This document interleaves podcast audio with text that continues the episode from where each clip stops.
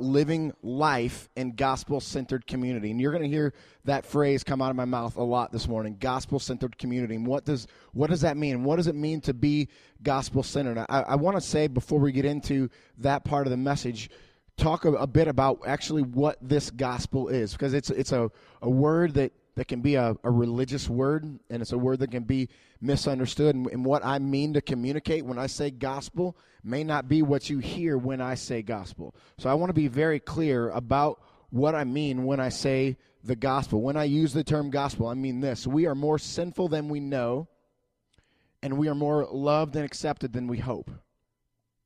All right? I'll get into some more of the details about that, but at the a, a big banner over what I mean by the gospel is we are more sinful than we know, and we are more loved and accepted than we hope. And that kind of shakes out uh, many different ways. Romans 5 8 calls us that we were still sinners. Even while we were still sinners, Christ died for us and, and proved and demonstrated his love in that while we were sinners, he died for us. And that proved, demonstrates, is, is placed his love within our reach. So while we were still repulsive to God, he placed his love within our reach. Later on in Romans, it says that and we were dead in our sins, but Christ has made us alive. It's all throughout lots of scripture in Romans and in Galatians and in Ephesians. It, it, it specifically talks about what this gospel is. And, and we seek as a church and we seek as individuals to live gospel centered lives. And we'll talk this morning about what it means to be a gospel centered parent.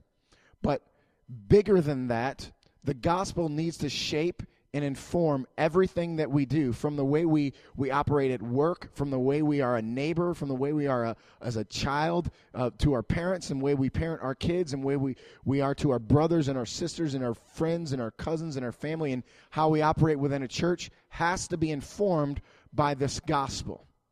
And the gospel, in short, is we are more sinful than we know, and we're more loved and accepted than we hope. So this idea of, of the gospel is more than just a ticket to heaven. It's, it shapes our obedience. Our obedience rises out of an understanding of the gospel. It rises out of this understanding of the acceptance. And our acceptance is not isn't the thing that we gain by our obedience. Our acceptance is what we do because of our obe- because of, of what he has done to us. So because of that, we are still controlled by, by our sinful cravings, by our sinful nature, but we live in a fallen world where sin exists. And so because of that, we have to have this gospel preached to our lives over and over and over and over again. And we'll see that in Deuteronomy as we get there.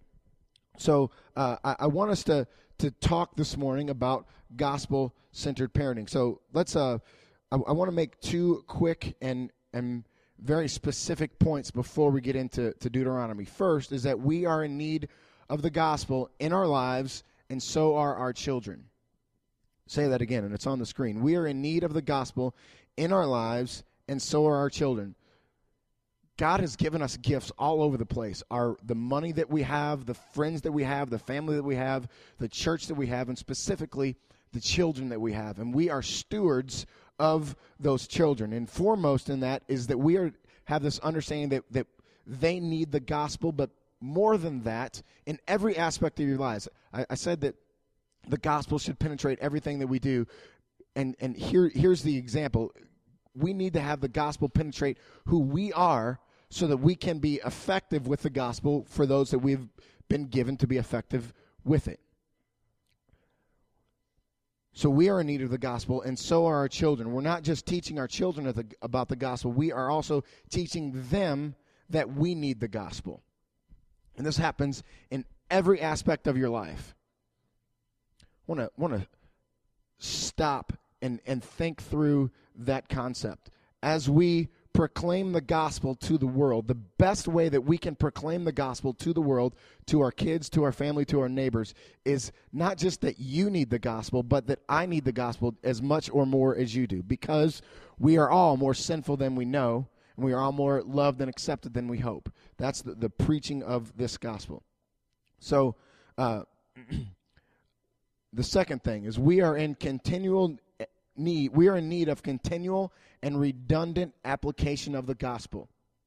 A lot of times, uh, we think of this term redundancy as a bad thing. We don't ever want to be redundant. But when we're talking about the gospel and its application to our lives, redundancy is a very good thing. And we'll see that when we when we get into the, the passage in Deuteronomy six, how uh, the the the writer is is specifically speaking directly to us and uses four verses that say over and over and over again that we are to beat this understanding of the gospel into our heads. So Moses is the author of Deuteronomy, and uh, there's going to be a, a, quote on the screen uh, from the uh, uh from the ESV Study Bible, and it, it talks about uh, the purpose and, and reason for Deuteronomy, and, and it, it gives its application. First, it says this Deuteronomy is largely a sermon or a set of sermons preached by Moses to all of Israel before his death and not long before the conquest of the land under the leadership of Joshua. It is a motivational sermon urging Israel's faithful obedience to the covenant laws of Sinai given 40 years previously. And I, I bring that in front of us to, to see this. Is many times we look at the Old Testament separate from the New Testament, but ultimately what the Old Testament is is a as a big giant arrow pointing towards Christ. The the Ten Commandments that he's talking about here, the law, the covenant laws given on Sinai 40 years before Moses writes this, this series of sermons that we call Deuteronomy. 40 years previous to that, he brought the law, and the law's purpose was to be a big giant arrow pointing towards Christ. And that is uh, another definition of, of the gospel. When we see that we cannot meet the demands of the law, we need help to meet the demands of the law, and we need help for someone to do it for us. And so we are saved by grace through faith, not by the keeping of the law. The job of the law, the reason the law exists, is to, to make us aware of our need. I have a voice right now that's struggling, which means I'm in need of, uh, of amplification, and it's also I'm in need of water. My voice is a manifestation of me make, being aware of my need. The law's reason for existence is to make us aware of our need. We are inadequate, and without the law, we don't see that we are inadequate. And so that's how the law becomes this big, giant arrow pointing towards Christ, pointing towards, yes, you are in need of a Savior, and this is Him. So let's get into uh, Deuteronomy chapter 6. We'll, make, we'll, we'll dig into this just, just a little bit and then uh, bring forth some, some application for us. But before I do that, I'm going to grab some water. When I placed that water over there, I didn't know I was going to be on a leash. so I'll set it on the stool. Deuteronomy chapter 6, starting in verse 4. It says, Hear, O Israel, the Lord our God, the Lord is one. He starts off this portion of this sermon with a proclamation of worship. You are God, keep us. You are God, and you are alone our God, and we give ourselves completely to you. When he makes this statement, You, the Lord our God, the Lord is one. This is God being one. It's a proclamation of worship to him. Verse 5. You shall love the Lord your God with all your heart and with all your soul and with all your might. You might remember Christ saying this is the first and greatest commandment. This is the first and greatest commandment. It's to love the Lord your God with all your heart, with all your soul, and with all your might. And it's also obvious to us here. I said at the beginning, we are more sinful than we know, and we are more loved and accepted than we hope. This verse points out our desperate need for the gospel because the first and greatest commandment, we are failures. We don't always love the Lord our God with all our heart, with all our soul, and with all our might. We choose self constantly, and we don't give ourselves completely to God. We don't love our love our God with everything that we are. And so the first and greatest commandment, and as here, as Moses is pointing this out, we fail in this first and greatest commandment, which makes us aware of our need. Again, the big giant arrow pointing towards our need for a Savior, for Christ. So, he's laying out the gospel here, and then he commands us to bang it into our heads with these next four verses, starting with verse 6. And these words that I command you today shall be on your heart.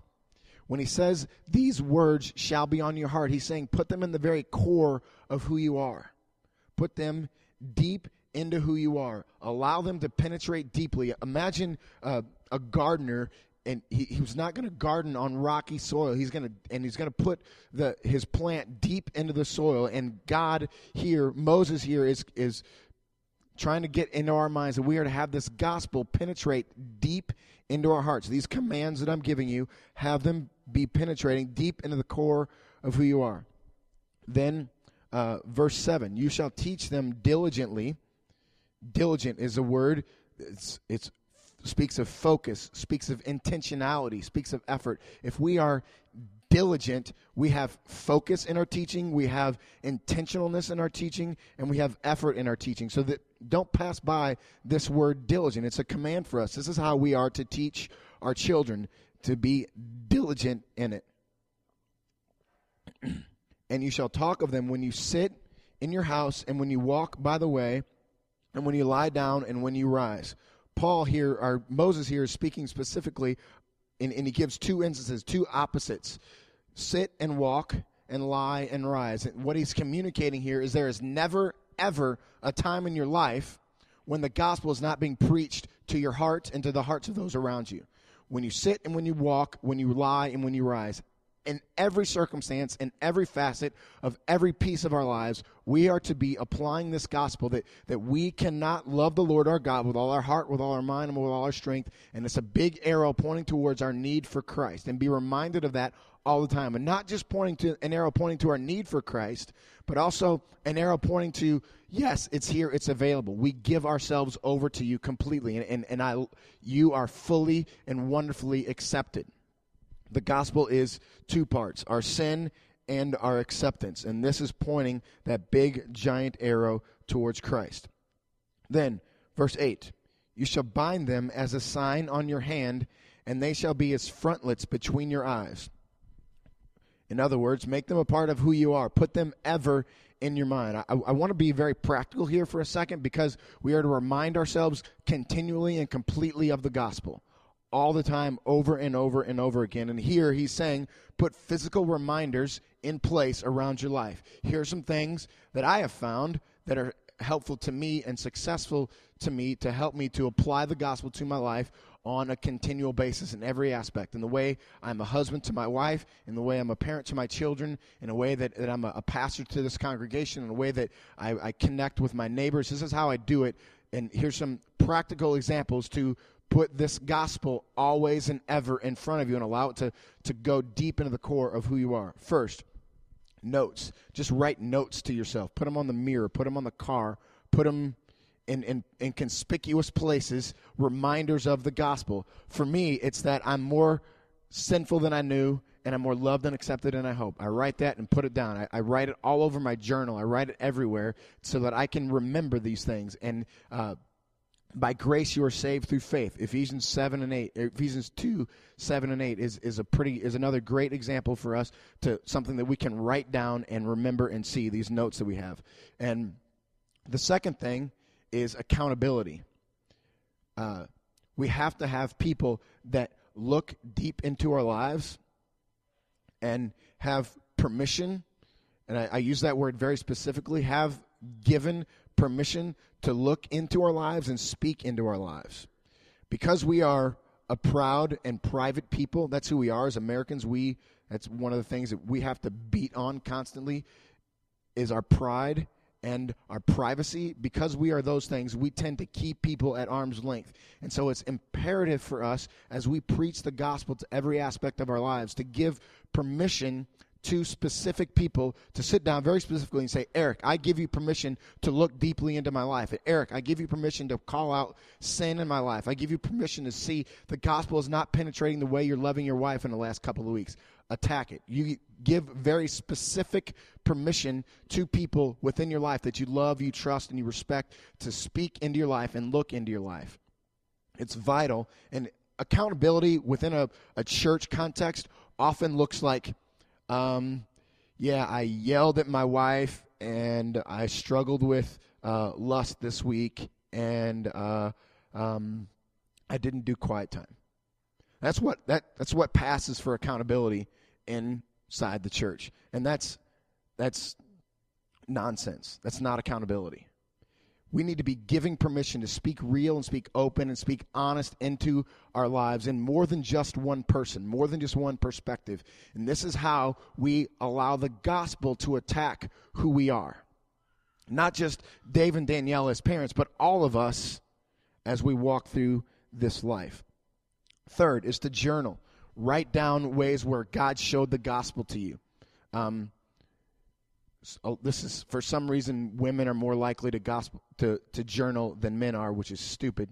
Men, rise up, be a man, journal your thoughts, journal what God has done to you and with you. Then fourth is to read scripture.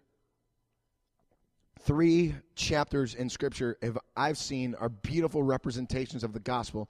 I want to give them to you now to read over and over and over and over again. Maybe even memorize them. First, Ephesians chapter 2, especially the first 10 verses of Ephesians chapter 2. It's the gospel in 10 verses, and it's beautiful. And you do well to read that every morning. You do well to read that every night before you go to bed. You do well to memorize that.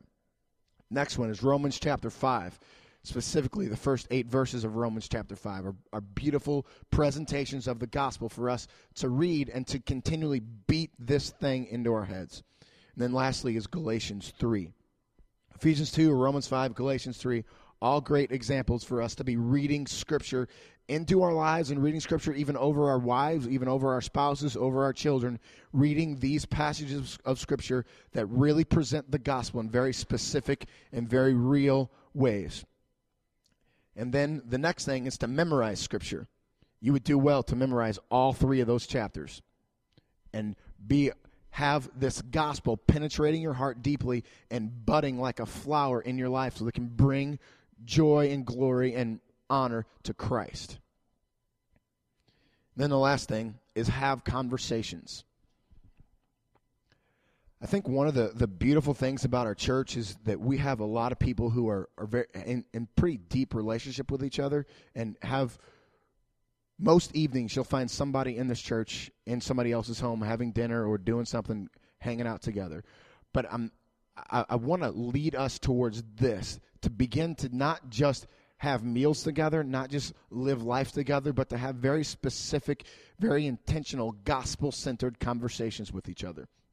We need to be having conversations about the gospel. Hey, man, this is where where Christ took me this week. This is where I was made aware of my sin and I was bogged down and I was hurt with it. And then God brought this into my life to remind me of his beautiful love and acceptance of me and have those very specific conversations with people where the gospel is penetrating deep into our lives. So those are the, the, the very practical ways for us to physically remind ourselves of the gospel and the availability of the gospel.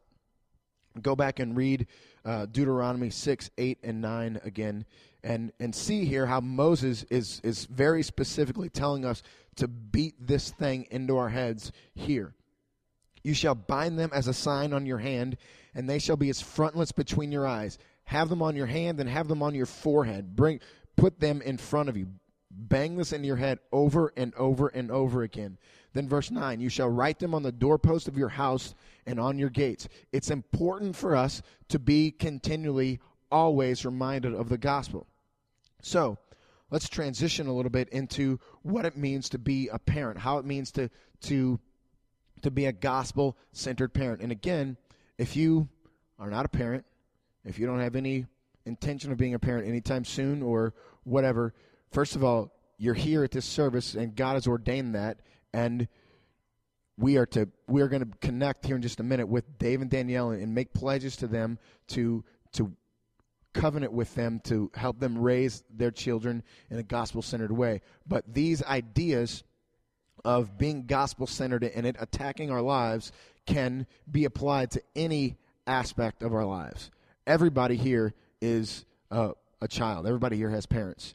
Some of us have brothers and sisters. Some of us have children all of us have friends, all of us live in communities. These are ways for the the the gospel to begin to penetrate into our lives.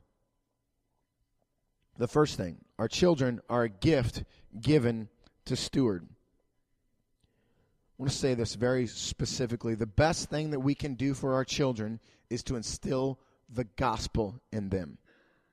But what does that look like? What what can we do? how do we how do we do this? We do this by understanding this. The future version of them, our children, is more important than the current version. The future version of our children is more important than the current version. I've got a daughter in this room and I've got three kids back there. I'm not as concerned with how they are today as I am with how they are as a 25 year old. And we need to be continually, always preaching the gospel, living the gospel, being the gospel in their lives because the future version of them is more important than the current version of them. And when we understand this, we know that momentary issues with obedience, momentary issues with rebellion, momentary issues with those things are just opportunities that we can use to seize to preach the gospel to them. Yes, you broke a rule of our house, but no, that does not take away my love and acceptance of you. Do you see how we preach the gospel to them when we understand this concept that the future version of them is more important than the current version of them? Because, after all, they're living in a sinful world where sin affects them, and this is a fallen place where fallen people rub up against each other and make it worse. So, they are incapable of not sinning, just like you and I are. The future version of them is more important than the current. The second thing, the gospel shapes the way we speak, punish, and reward them. Let that one sit there for a second. the gospel shapes the way we speak, punish, and reward our children. Punishment and reward for punishment and reward's sake is religion and doesn't need to be a part of how you, you parent your children. They have to have a purpose, they have to have a direction. Therefore, we must speak the gospel to them even when we think that they don't understand. I have a five year old daughter named Mia, and she, when I when I go and I, speak the gospel to her, she's it's way over her head. But their ability to to to soak in phrases that I speak to them, the the ability of of the gospel itself to penetrate deep into her heart, it's powerful. We need to be speaking this to them regardless. And more than that, when I speak the gospel into Mia's life for times where, where she is in need of it, as I'm speaking it, I'm formulating it deeper. I'm pressing it deeper into the core of who I am when I'm preaching the gospel to her. Do, do you see that? When we preach the gospel, we're pushing it deeper into the fabric of who we are. Third, they can learn very practical applications of grace. This is not just grace that saves, but grace that provides gifts. Brianna's sitting right there. She's 18. Her job in our house is to do dishes. She hates to do dishes. One of the things that I can do for her to say, look, I'm going to give you something that's you don't deserve it, and and I don't expect anything for my doing this, but I'm going to do the dishes for you.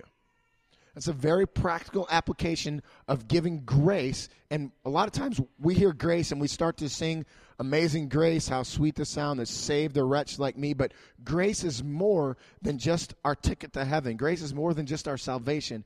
Grace are very practical things in our lives that that are gifts that God has given to us.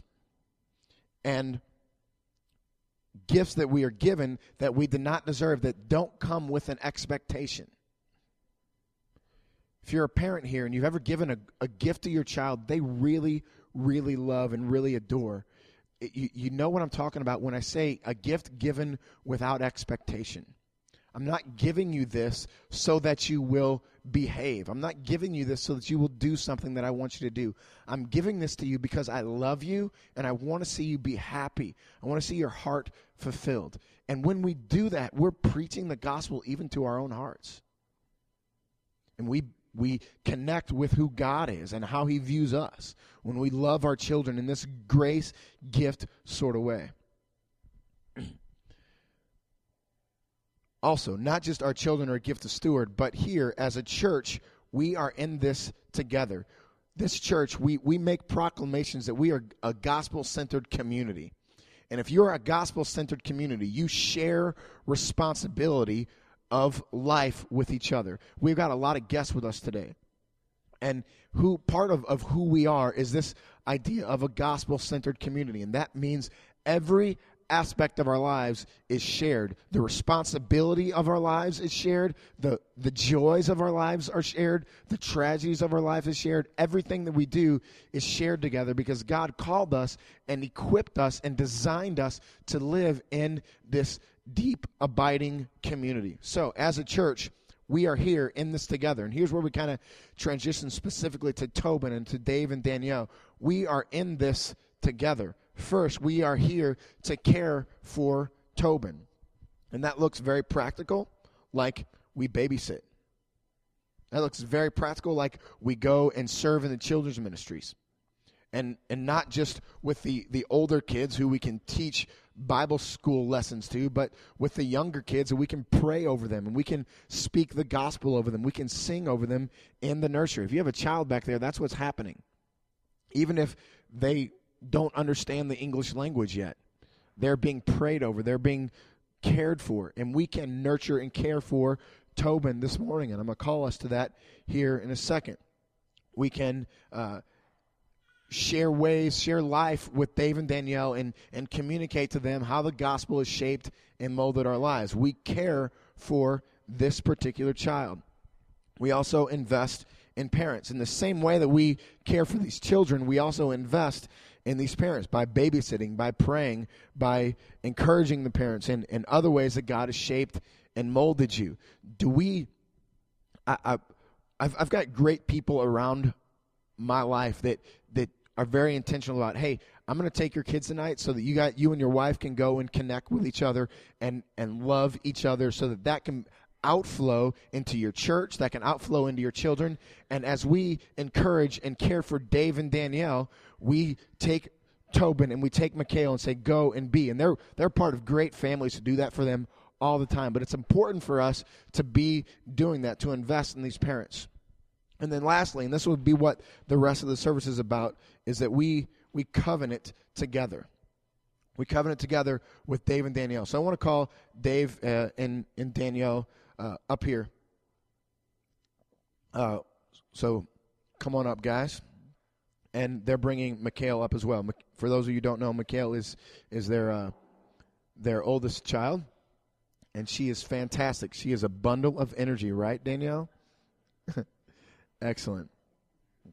Uh, if you've never been a part of, of one of our baby dedication services, the rest of the service is going to look maybe a little bit different than a, than a typical baby dedication service. Very similar to a wedding, because I want us to, to really look specifically and, and really make a lasting impact. And you have, uh, I gave you when you came in a card with, with Tobin's picture on it. And on the back side is the covenant that Dave and Danielle will be making together to God in front of us and then the covenant that I'm going to ask you to make to them and to each other as we walk through this. So, this is a, a very important piece of, of what's happening here today and a very important piece of what it means to be a gospel centered community. So, it's a, it's, this is a, a, a pretty big deal. So, as, as, as we, uh, before we do that, let me, let me pray for us. God, I thank you for the gift of this life, Father. And I thank you for how you've shown this very practical child and, and given us this child and given us this morning so that we can be reminded of the need for the gospel to penetrate every aspect of our lives, Father. I pray now as we watch Dave and Danielle make covenants together and promises to you that uh, that we would be reminded of these covenants and these promises more than just this morning, Father. And I, I, pray for, for these people as they make pledges to, to Dave and Danielle and to you to pray for, to encourage, to surround with the gospel, Tobin. I, I pray that we would be uh, reminded constantly of, of our proclamation that we've made to you this morning. I thank you for Jesus in his name. Uh, so, Dave and Danielle, I want to ask you a few questions. Will you promise to God and this church community to live gospel transformed lives before Tobin? Will you promise to discipline him and show him grace? Will you instruct him by word and example in the truth of God's word and in the way of salvation through Jesus Christ? Will you promise to pray for him and to teach him to pray? If so, say we will with God's help. Now I want to direct our attention to, to you guys. If the the community's call to covenant, if all who are here are invited. There, I know there's there's guests here and some that, that don't know the Kuntzes very well. Feel free to, to remain seated. But if if you would like to, to covenant with, with Dave and Danielle to with the raising of Tobin, I'd like to ask you to, to stand at this time.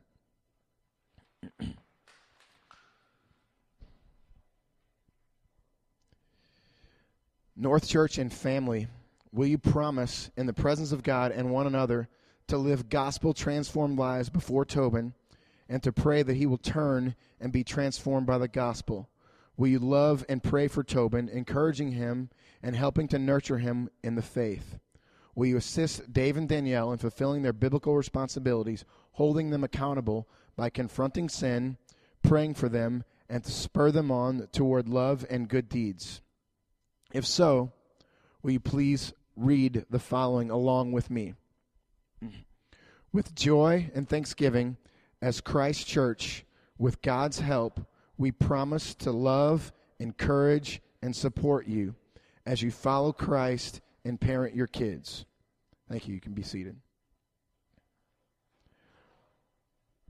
We have just covenanted together with Dave and Danielle to do these things before them, and we gave you that that beautiful document that that we have to place into your Bible, to put it in a conspicuous place that you will see over and over and over again to remind yourself of this covenant that you've made because this is this is a, a beautiful, wonderful gift of God that He has given Dave and Danielle charge to steward and direct towards the gospel.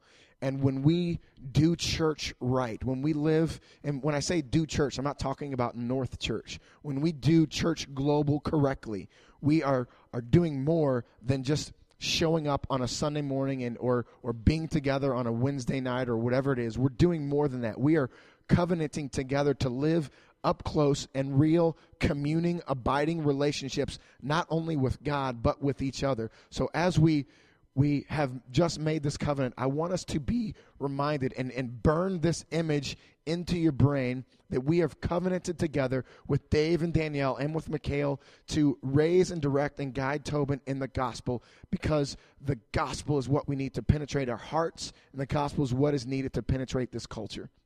So let me let me pray for us and then we'll enter into our response time. God, I thank you for every soul that's in this place, Father.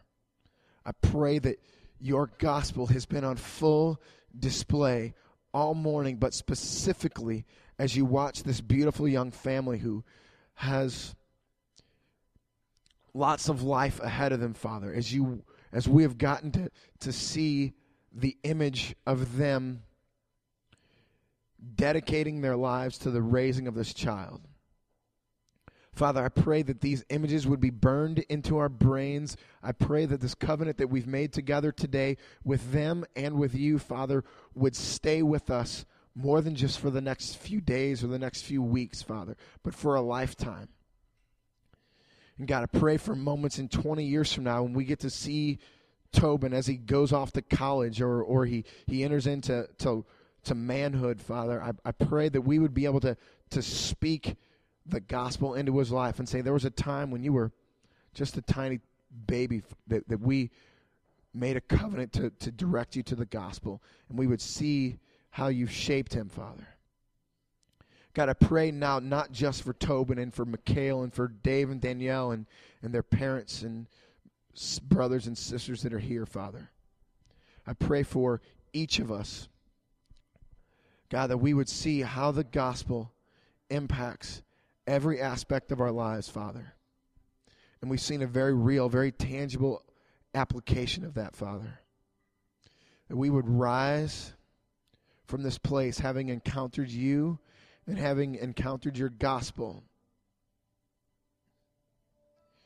And that might filter down and inform how we live our lives, how we are as parents, how we are as children, how we are as siblings, how we are as neighbors and co-workers, and church members. God, would the gospel root deep into our lives? We thank you so much for Christ. Thank you for all that he is and all that he's done. And it's in his perfect name. Amen.